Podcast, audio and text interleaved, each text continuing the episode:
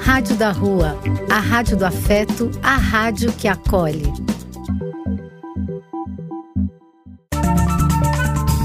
Apoio: Casa de Vó, Banho para Geral e Instituto de Políticas Relacionais. Programa Apenas Acontece. Paternidade ativa, autismo, inclusão e boa música na rádio. Boa noite, ouvintes da Rádio da Rua, a Rádio do Afeto, a rádio que acolhe, a rádio que fala do que afeta o corpo, a alma e o coração. Aqui é Marcos Labigalini e estamos começando mais um programa Apenas Acontece na sua web rádio, na www.radiodarrua.com. E também acompanhem as nossas reprises no canal do Spotify.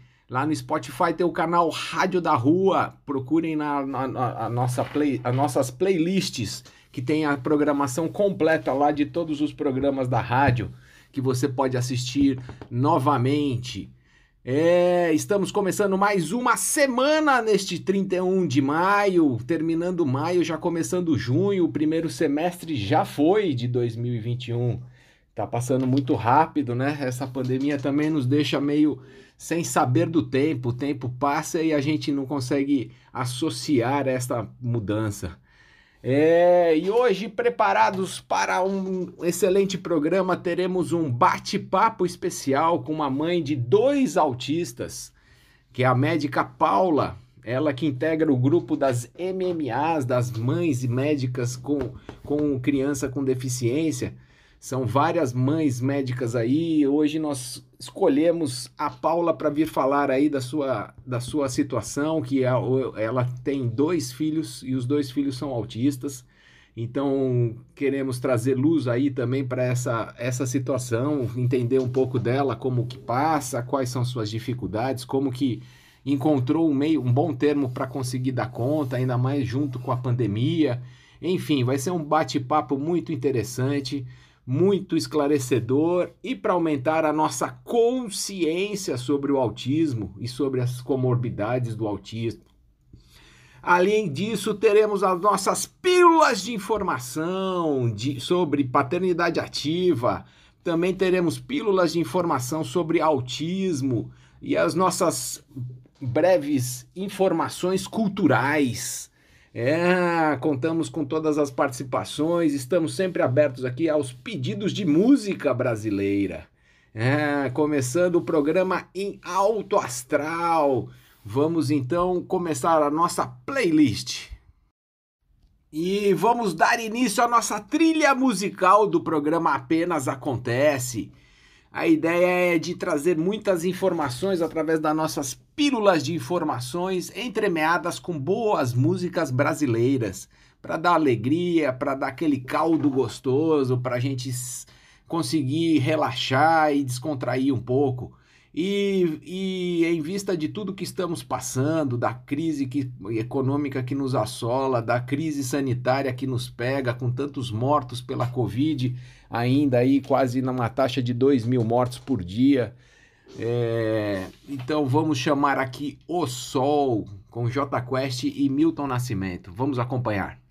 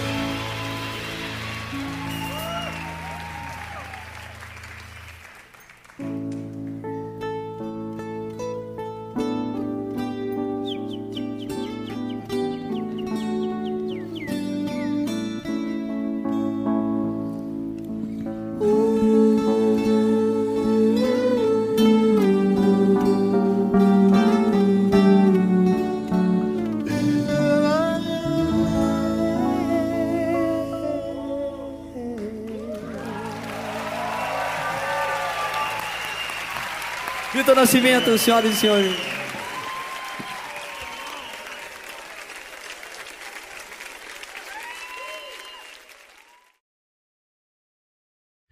Pílula de informação, paternidade ativa.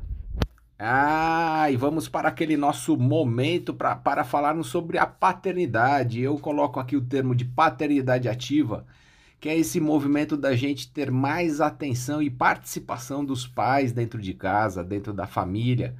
E eu, eu trago vários conceitos desse, dessa paternidade ativa para a gente refletir, para a gente aumentar nossa consciência, é, para a gente experimentar, e hoje o tema que, que, que hoje o tema não, hoje a, o texto que eu trago aqui para vocês vem do site espanhol A Ser Família e pode, pode ajudar aqueles que querem apostar em uma paternidade ativa, onde a figura do pai é tão importante quanto da mãe na educação e desenvolvimento dos filhos.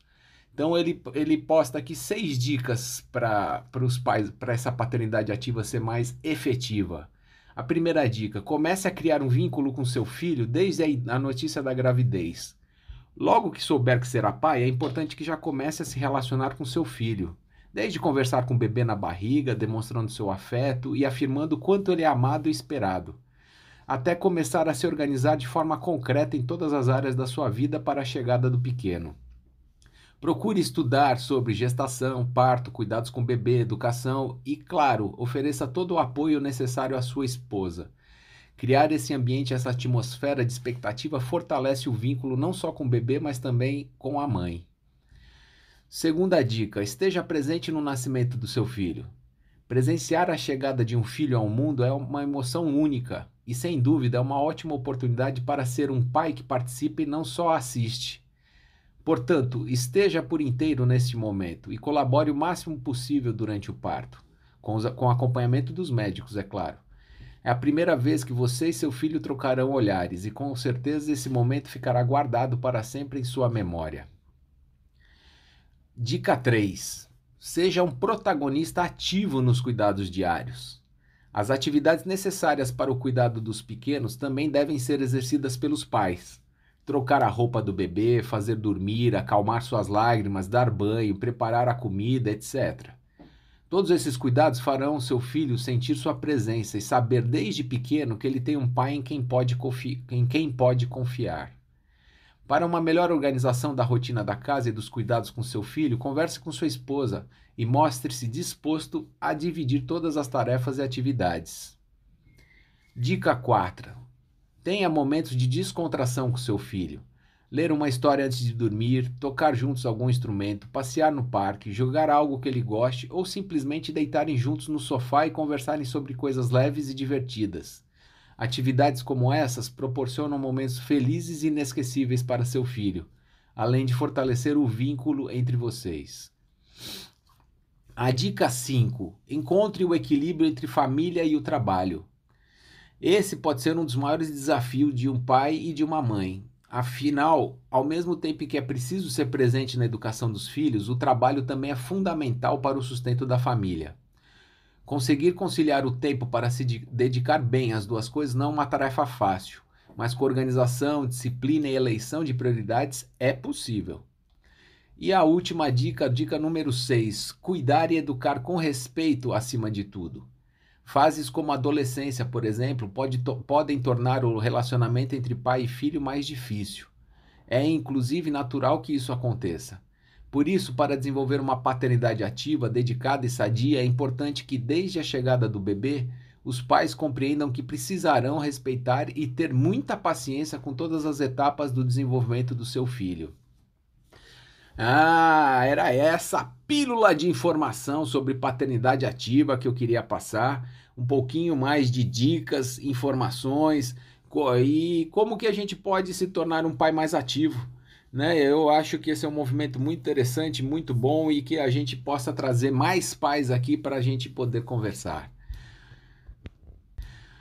E esta foi mais uma pílula de informação sobre paternidade ativa aqui no Apenas Acontece. E vamos seguir a nossa trilha agora sonora, a nossa trilha sonora brasileira, a nossa playlist brasileira.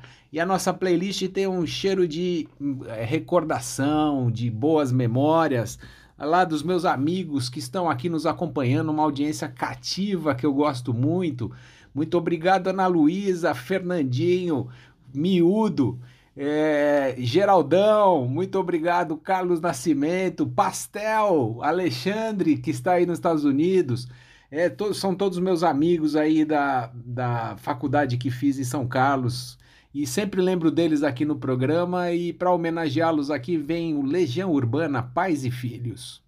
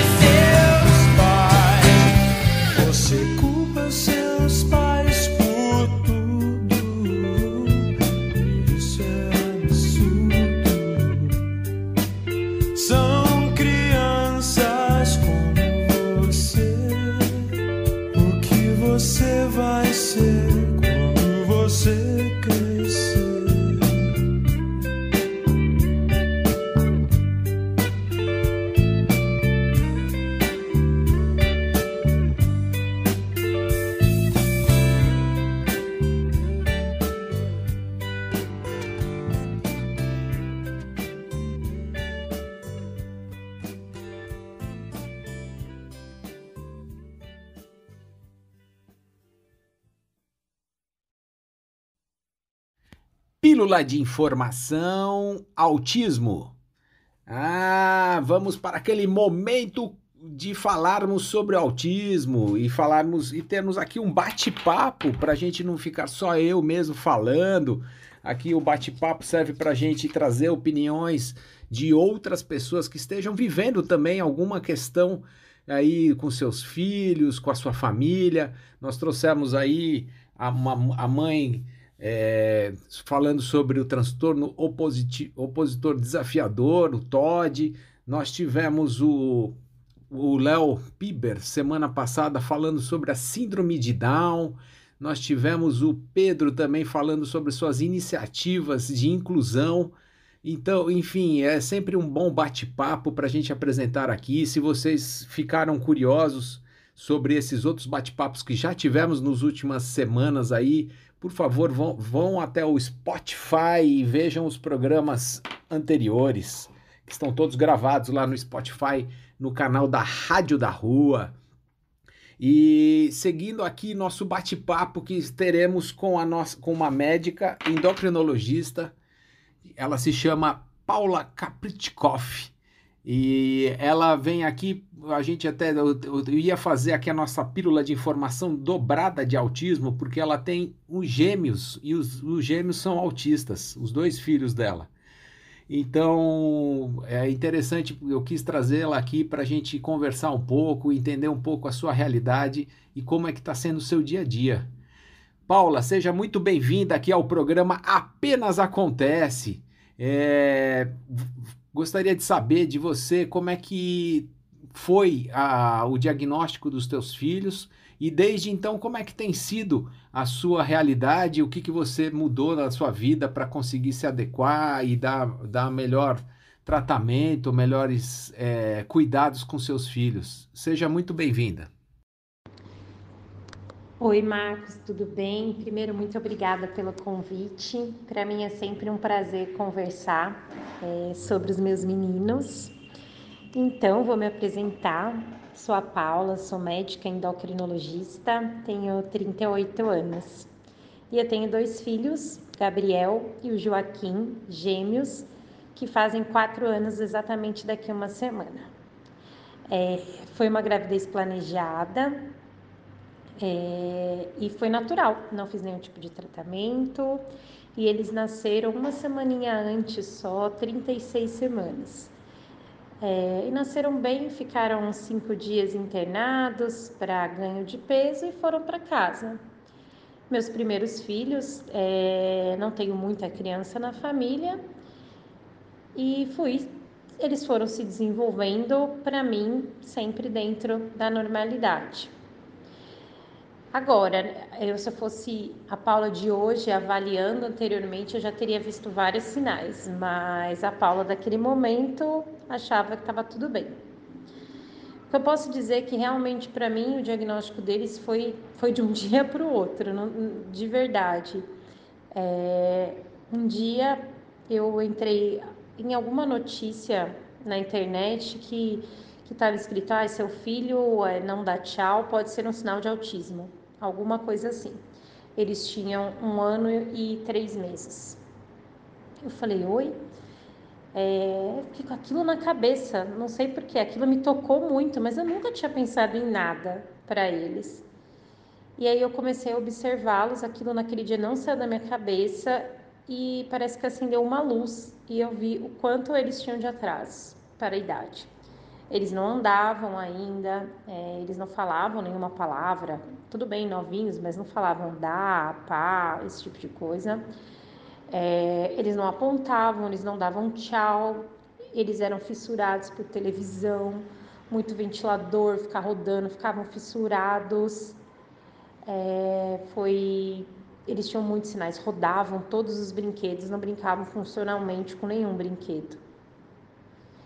E eu lembro que eu mal consegui trabalhar aquele dia, eu ficava no computador lendo tudo sobre autismo, tudo, preenchendo tudo que era checklist e dava, procure o um neurologista. Aí eu cheguei em casa e falei pro meu marido, meu ex-marido no momento, é, tem, os nossos filhos têm autismo. Aí falou, imagina, até parece tá louco, os meninos super saudáveis. Eu falei, não, André, eles têm. E demorou um tempo para aceitar, né? E eu fiquei muito mal. Eu acho que foram, isso foi em, em setembro, de setembro para dezembro, acho que foram os piores meses da minha vida, de tão triste que eu ficava. E eu ia pesquisando e eu falava, meu Deus, eu tô perdendo tempo, esses meninos precisam fazer terapia. Até que ele aceitou e a gente começou a procurar ajuda. E em dezembro, dia 23 de dezembro, a gente teve o diagnóstico confirmado pelo psiquiatra infantil. E a partir no dia, no dia mesmo do diagnóstico, eu não, eu não fiquei triste. Eu já estava lidando melhor. Eu já tinha certeza. Não era não era mais uma dúvida para mim. E aí começou as terapias. É, então, assim, já teve a fase desses primeiros três meses de, de muita dor. E depois a fase arregaçar a manga e correr atrás de tudo, né, para pagar essas terapias. E a gente foi conseguindo, né. E Hoje eles são fazem bastante terapia, embora eles sejam gêmeos idênticos, o autismo deles é muito diferente um do outro. E eles estão estamos indo bem. É, eu oscilo muito, mas no geral é, eu acho que eu lido bem, eu falo muito bem sobre isso, eu não tenho nenhuma vergonha de dizer que, da deficiência deles, é, mas não vou dizer que é fácil sempre não. Não mais a rotina, eu já me adaptei com a rotina de terapia, leva para lá, leva para cá, não ligo, mas às vezes bate um medo, principalmente se eu fico pensando muito em futuro. E também, os, acho que os momentos mais difíceis é pensar no futuro e quando eles estão com outras crianças, assim, às vezes de começar a ver as crianças meio ignorando, sabe, não querendo algumas vezes estar com eles, isso me dói um pouco. Um pouco não, dói bastante mas eu vou aprendendo a lidar e o grupo realmente dá muito, muito apoio. Mas eles são dois lindos, assim. Hoje os dois são verbais. O Gabriel mais que o Joaquim. O Joaquim, embora seja verbal, é muito seletivo para o que, que ele vai falar. Mas quando ele se interessa, ele fala. É... E eles estão indo muito bem, eles ainda não foram para a escola, vão começar a escola acho que nesse segundo semestre, porque veio essa pandemia, né, que bagunçou tudo. Estamos conseguindo, acho que estamos indo bem. Ah, Paula, muito bom, muito obrigado aqui pela sua participação aqui no programa Apenas Acontece, trazendo mais informações, enriquecendo aqui o nosso conhecimento, a nossa consciência em relação ao autismo. E gostaria de saber de você nesta, é, nesta etapa aqui, o que, que você. É, como é que você tem passado pela pandemia junto com seus filhos? O que, que mudou na sua rotina? É, o que, que trouxe de bom? O que, que está sendo mais difícil? E gostaria que você também é, nos passasse aqui é, é, perfis ou mesmo o seu perfil para que as pessoas possam entrar em contato, conhecer um pouco mais a sua realidade, acompanhar um pouco mais e agradecer demais a sua participação aqui no programa e, e contar com você para próximos programas. Muito obrigado, Paula. Bom, a pandemia é... foi uma loucura, né? Para quem não foi. Então, para comecei a trabalhar de casa, coisa que eu nunca imaginei, né, que fosse possível na minha área, e eu fiquei muito próxima deles, né? E eu acho que me fez enxergar eles, conhecer eles nos detalhes do dia a dia que talvez eu não visse. Então eu fiquei é, observando, conhecendo mais meus filhos, vamos dizer. E nisso, e conhecendo mais a equipe que trabalhava, conhecendo meio tudo. E nisso a gente acabou mudando de equipe, fez ajustes de AT, é, mas deu tudo certo, a equipe organizou. O, no começo eles ficaram um mês sem terapia, desregularam totalmente, perderam muitas habilidades que já tinham adquirido. Então eu optei por voltar às terapias em casa, mesmo com os riscos, porque eles ficaram muito desregulados. E depois que voltou, é, foi organizando as coisas, né? Então acho que o lado bom foi que realmente fortaleceu muito os nossos laços, meu com os meninos. Lado ruim é, a falta de escola, a falta de possibilidade de interação com outras crianças, é, isso acaba desregulando eles, ficar muito preso lá dentro de casa e ter que se virar nos 30 para distrair eles lá dentro de casa é muito difícil. Mas com algumas flexibilizações nós fomos conseguindo lidar com as coisas e agora tá tudo mais tranquilo, né? E mudou muita coisa também, eu me separei, então é uma nova rotina também, com os meninos para eles, mas todos nós estamos nos adaptando. Acho que os meninos é, são, são lindos assim, sabe? De ter que. Acho que essa demanda que eles têm, essa carga horária de terapia, todo mundo em cima deles e eles estão sempre felizes. É, e é isso que eu tento lidar, que, ele, é, que eles são felizes, entendeu? Que, que eles não podem estar aqui para cumprir expectativas minhas, entendeu? E eu sou outra pessoa. Eu, é, quando falam que eu sou uma boa mãe, eu falo, não, não sou. Os meninos que são é, bons filhos, assim, porque eles abriram é, meus olhos para muita coisa que eu não enxergava, sabe? Eu não enxergava deficiência eu não, não vi não só sobre autismo, sabe? Hoje eu, eu consigo enxergar as diferenças, eu consigo entender a necessidade é, de adaptação para as pessoas com deficiência, de vagas especiais, de vagas para emprego, é, de adaptações que gerem equidade para essas pessoas na escola, no mercado de trabalho. É, e enxergo também o quanto eu não tive contato com crianças deficientes na minha infância, o quanto eu achava estranho, mas o quanto essas crianças acham talvez meus filhos estranhos por não necessariamente terem contato, por elas não estarem incluídas na sociedade. E eu acho que é por isso que eu luto, assim, por inclusão deles em, em tudo que é ambiente. Então, onde eu vou, eu falo, sabe? Eu explico o que é autismo, falo que eles são autistas, porque as pessoas conhecendo, acho que elas ficam mais abertas. E se elas conhecerem os meus filhos, saberem da deficiência e mesmo assim é, não tratarem eles bem, elas já são pessoas de má índole, não sei, já não é um problema meu. Mas eu acho que enquanto não conhece, elas acham tudo diferente. Então eu acho que é meu meu, meu objetivo na vida é, é tentar deixar um mundinho um pouquinho mais fácil é, para eles. E eu acho que é isso. É, eu tenho Instagram, chama Os Gêmeos da Paula, muito antes do autismo, que eu conto toda a minha gravidez, quem quiser me seguir. E de perfis para eu indicar, um que eu amo, acho que é o melhor perfil de autismo que tem, é o meu bebê e o autismo. Muito obrigada, viu, pelo convite. Adorei falar com vocês e um beijo.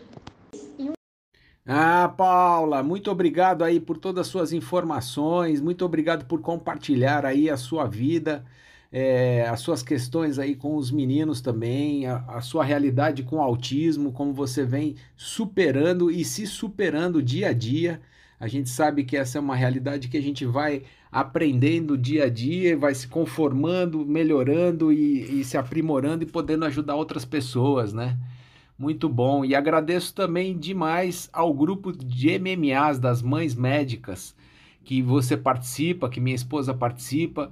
É, é realmente uma rede de apoio em si dentro do WhatsApp, né? Principalmente aí na pandemia em que a gente não pôde ver ninguém. Esse grupo funcionou que foi uma beleza. Eu acompanho aqui de longe tenho uma dor de cotovelo tremenda por vocês, acho demais o que vocês fazem, uma, umas pelas outras. E o quanto de apoio que você, vocês têm, né? E, e, e eu consegui ver também o quanto de carinho e amizade que vocês colocam dentro do grupo para dar esse suporte, esse colo, esse abraço amigo. Enfim, muito obrigado aqui, Paula, por tudo que você falou aqui. Com certeza faremos um bate-papo novo aí pela frente, com certeza. E a, a, Paula também nos pediu aqui uma música. Ah, quem faz o bate-papo também tem direito a pedir música. E ela pediu uma música é, inédita aqui no programa que se chama Coração Selvagem. É o primeiro single do disco em homenagem a Belchior, gravado por Ana, Ana Canhas. Vamos acompanhar.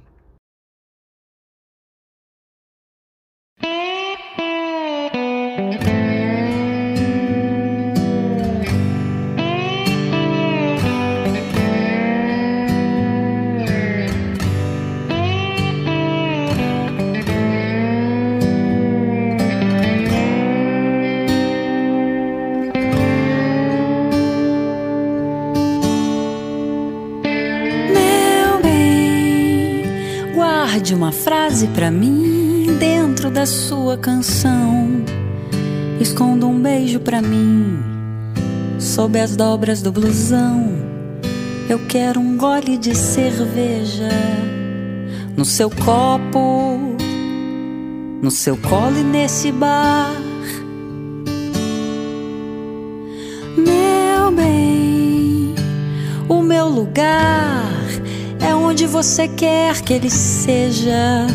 Não quero que a cabeça pensa, eu quero que a alma deseja. Arco-íris, anjo rebelde, eu quero o corpo, tenho pressa de viver. Mas quando você me amar, me abrace, me beije bem devagar, que é pra eu ter tempo, tempo de me apaixonar, tempo para ouvir o rádio no carro, tempo para a turma do outro bairro vir e saber que eu te amo. Meu bem, o mundo inteiro está naquela estrada ali em frente. Tome um refrigerante coma um cachorro quente. Sim, já é outra viagem. E o meu coração selvagem tem essa pressa de viver. Meu bem, mas quando a vida nos violentar, pediremos ao bom Deus que nos ajude. Falaremos para a vida, vida pisa devagar. Meu coração, cuidado, é frágil. Meu coração é como vidro, como um beijo de novela. Meu bem, talvez você possa compreender a minha solidão, o meu sonho e a minha fúria, e essa pressa de viver, e esse jeito de deixar sempre de lado a certeza e arriscar tudo de novo com paixão. Andar caminho errado pela simples alegria de ser. Meu bem, vem viver comigo, vem correr perigo,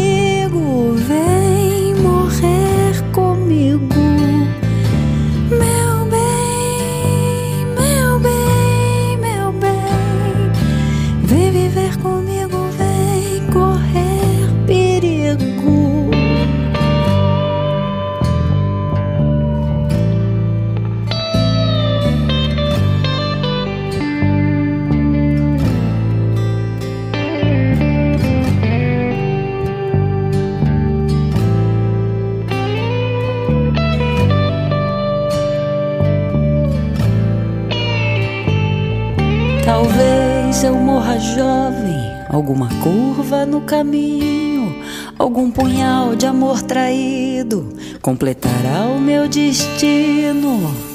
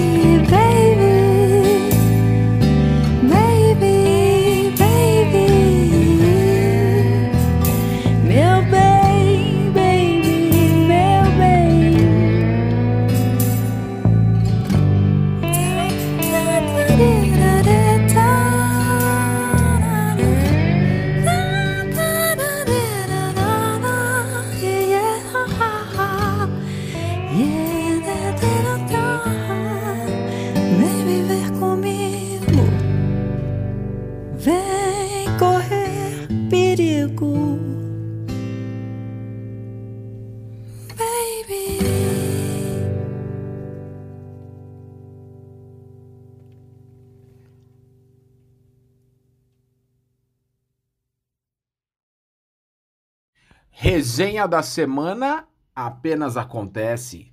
Ah, chegou aquele nosso momento cultural de falarmos, fazermos uma resenha.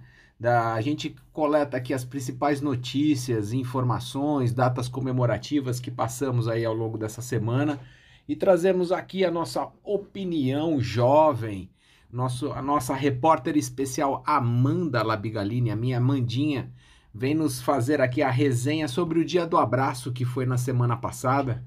É um pouco atrasado, mas ela merece dar esse abraço a todos os nossos ouvintes aqui que estão conectados conosco. Vamos escutar a sua resenha. Boa noite, caros ouvintes da Rádio da Rua. Mais precisamente, do Apenas Acontece. Eu sou a Amanda e no programa de hoje vim com mais uma resenha da semana. Eu sempre tento imitar meu pai, mas eu sempre falho nessa missão. Mas tudo bem, vamos lá. É, o que eu vim falar hoje na resenha da semana é sobre o Dia do Abraço, que provavelmente meu pai já está falando ao longo desse programa, mas eu vim aqui ser repetitiva novamente, né? E vai ser sobre o Dia do Abraço, que foi dia 22 de maio. E, e para ser sincera para vocês, eu nunca me importei assim tanto com um abraço, com um toque físico. Sempre foi algo para mim muito comum e não algo, nossa, que necessidade disso. Mas aí veio a pandemia, acho que ela veio também para me mostrar o quanto é importante o abraço, principalmente o abraço dos meus avós, que faz muito tempo que eu não abraço eles confortavelmente, sem preocupação. E é até um recado para eles mesmo da saudade que eu tô de abraçar eles e de dormir na casa deles sem nenhuma preocupação. Enfim, é, acho que a terapia, a terapia não, acho que a quarentena veio para nos mostrar o quanto, ou para mim mostrar em si, né, o quanto o abraço é importante, assim, pra gente se reestruturar, né. Em tempos de pandemia a gente percebe isso. Enfim, boa noite. Ah, muito bom esta resenha da semana, Mandinha. Aproveitando e mandando um abraço a toda a nossa audiência querida que está nos acompanhando agora ao vivo na www.radiodarrua.com ou mesmo você que está assistindo, escutando a gente pelo Spotify. Fica aqui nosso abraço carinhoso. E seguindo a, a, no, o nosso programa com esse abraço, vamos escutar sutilmente Nando Reis e Samuel Rosa.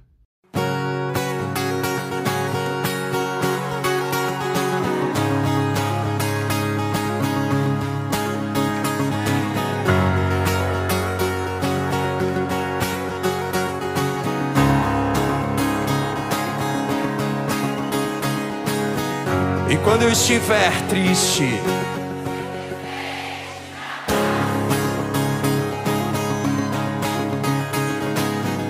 e quando eu estiver louco, subitamente se afaste. É.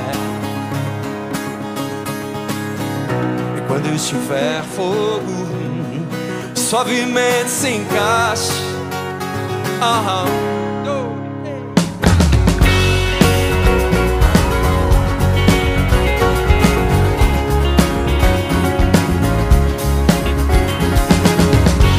Quando eu estiver triste, simplesmente me abraça.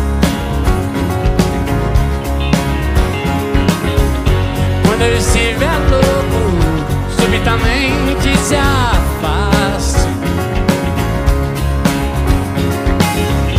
Quando eu estiver bobo, sutilmente disfarce. Quando eu estiver morto, de ti, dentro de ti. Vamos lá! Mesmo que o mundo acabe em fim, dentro de tudo que cabe em ti. Mesmo que o mundo acabe em fim, dentro de tudo.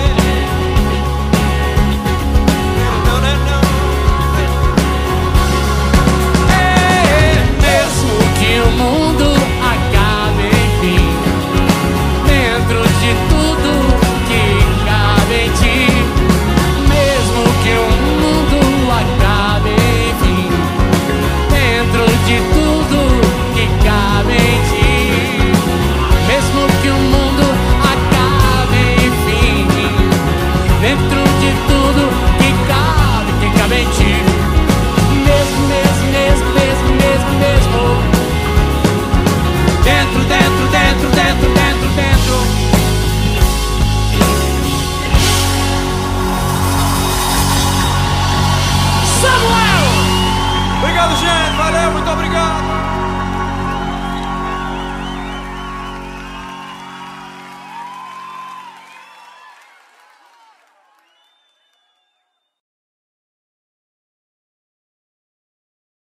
Indicação de filmes apenas acontece. Ah, chegou aquele nosso momento cultural da semana para a gente fazer aquela indicação de filme para você aproveitar esta pandemia na frente da televisão.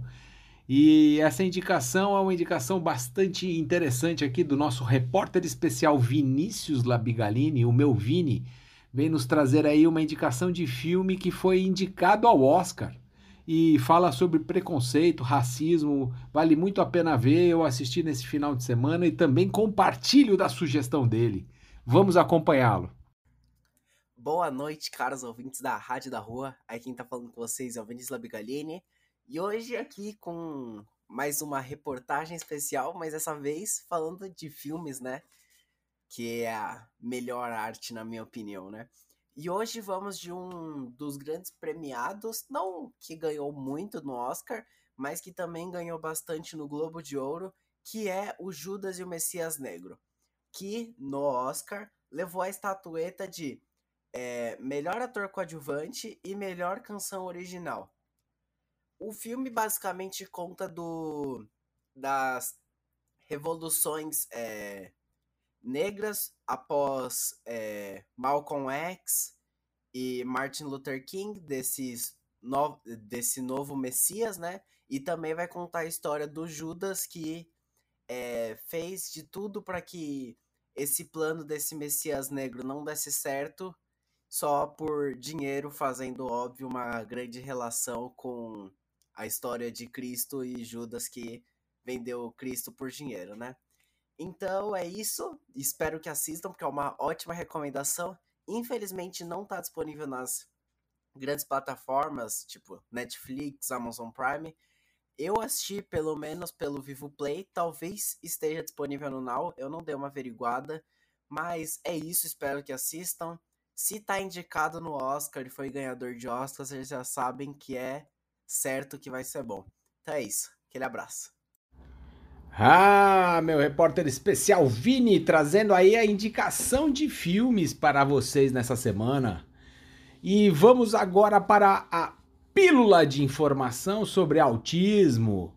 Agora traz aqui a minha esposa Rebeca Almeida vem falar, vem nos contar um pouco mais sobre a questão do abraço no autismo, como que os autistas sentem um abraço. É bastante interessante que fala da sensibilidade dos autistas e como, como que eles reagem às questões sensoriais e ao, ao, ao tato. É, é um tema bastante interessante que vale a pena conhecer. Vamos escutá-la. Boa noite, eu sou a Rebeca Almeida e venho mais uma vez conversar um pouco com vocês no Apenas Acontece na nossa Rádio da Rua. Sábado, dia 22 de maio, foi o Dia Nacional do Abraço. E dentro do autismo, a gente pensa bastante em abraço, né? É, a maioria das pessoas, inclusive, pensam no, no não encostar, né? Do, do autista não gostar de abraço, de beijo, de ser tocado, que isso é meio um clássico. Então eu vim aqui contar um pouco para vocês uma curiosidade sobre autismo, que eu de certo modo só descobri depois que o Miguel surgiu na minha vida com seu autismo. É... O autista, ele, eles costumam ser classificados em hipo ou hipersensíveis. E o que, que significa isso? O hipersensível é aquele que ele sente mais do que as outras pessoas. Então, todos, todas as sensações, principalmente dos, dos cinco sentidos, são muito exageradas. Então, ele é uma criança que se sente incomodada mais fácil, porque uma luz não é uma simples simples luz. É uma luminosidade muito forte. O som que para gente é audível de um jeito agradável para ele é muito alto. Inclusive, muitas vezes ficam escutando barulhinhos que ninguém mais está escutando, porque realmente às vezes tem até quase que uma hiperaudição e a, até pela concentração desses, desse barulho.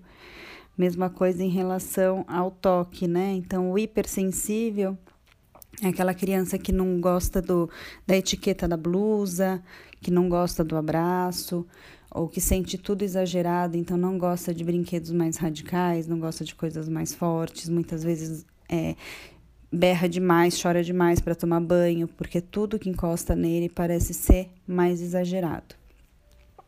Já o hipossensível é aquela criança que ele sente menos, né? As sensações dele são diminuídas. Então, o que, que ele faz? Ele faz tudo exagerado. Então ele pula demais, ele corre demais, ele sobe nas coisas, é, ele não tem medo de nada. Isso é meio para todos os autistas, mas o, o, o hipossensível ele é um pouco mais mais vida louca, digamos assim. É, ele faz um pouco pouco de tudo e, e, ele não, não tem problema com abraço geralmente. Então, por exemplo, o Miguel, ele é hipossensível na maioria do, das, dos quesitos, né?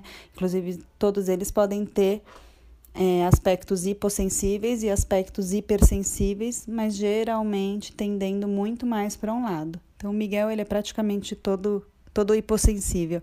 Ele gosta que a gente sente em cima, ele gosta que eu amasse ele, não quer que eu fique abraçando ele o dia inteiro, ele não vai ficar no meu colo uma hora para dormir. Mas ele gosta que eu abrace, ele gosta que eu amasse, ele gosta que eu segure ele para ele dormir. É, ele gosta de um cobertor pesado em cima dele. Ele gosta extremamente de, de movimentos extremamente agressivos, fortes, chacoalhar, jogar para cima. Desde bebezinho ele adorava ser jogado para cima e coisas bem fortes. Já o hipersensível é aquele autista que a gente pensa mais clássico, né? Então, que ele fica mais no canto dele, que não gosta de barulho, que se você vai falar, ele põe a mão no ouvido, é, que ele não gosta de olhar para a luz de jeito nenhum, não gosta de, de multidão e tudo mais. Então, hoje eu queria mais contar para vocês desse lado do autismo que para mim me confundia muito. Eu achava muito esquisito ver o, o, Miguel querer fazer tudo isso. Quando me deram o diagnóstico de autismo, eu falava: "Nossa, mas não é nada do que eu esperava, né?" E então a gente descobriu esse mundo sensorial. Então eu queria contar para vocês um pouquinho dessa curiosidade aqui é, até para a gente entender melhor como um autista pode ser pode ser tratado e cuidado. Por exemplo, então, o Miguel é uma criança que ele se acalma se eu abraço ele. Num momento de crise, eu posso abraçá-lo, que eu sei que ele fica mais calmo. Uma criança mais hipersensível, geralmente ele precisa de um espaço dele. Você tem que tomar cuidado para que ele não se machuque de algum jeito no momento de crise, mas você tem que aprender do jeito que ele tolera sensorialmente. Uma boa noite a todos. E esta foi mais uma pílula de informação sobre autismo aqui no Apenas Acontece. O programa que traz temas aí diversos e temas que não, que, que não se falam no dia a dia. Temas dos invisíveis aqui que eu abordo. Falamos sobre autismo, falamos sobre inclusão, síndromes raras, doenças raras, transtornos, enfim Trazemos aqui, tentamos trazer aqui também a opinião de pessoas que vivam ou convivam com alguém com essa, com a síndrome, com, com autismo e assim por diante. É, para abrir a nossa consciência, conseguir entender um pouco mais como é que vive o outro com, com uma criança com deficiência em casa. E vamos aqui então agradecendo a audiência para a nossa última canção do programa. Vamos de Maria Gadu, Encontro.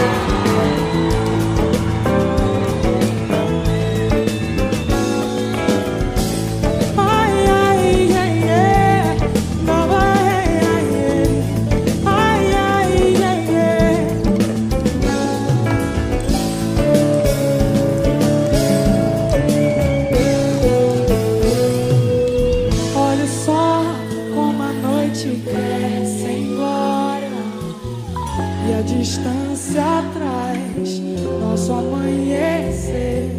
Deixe estar. Eu sou tão feliz. Vamos dividir os sonhos que podem transformar o rumo da história. Vem logo,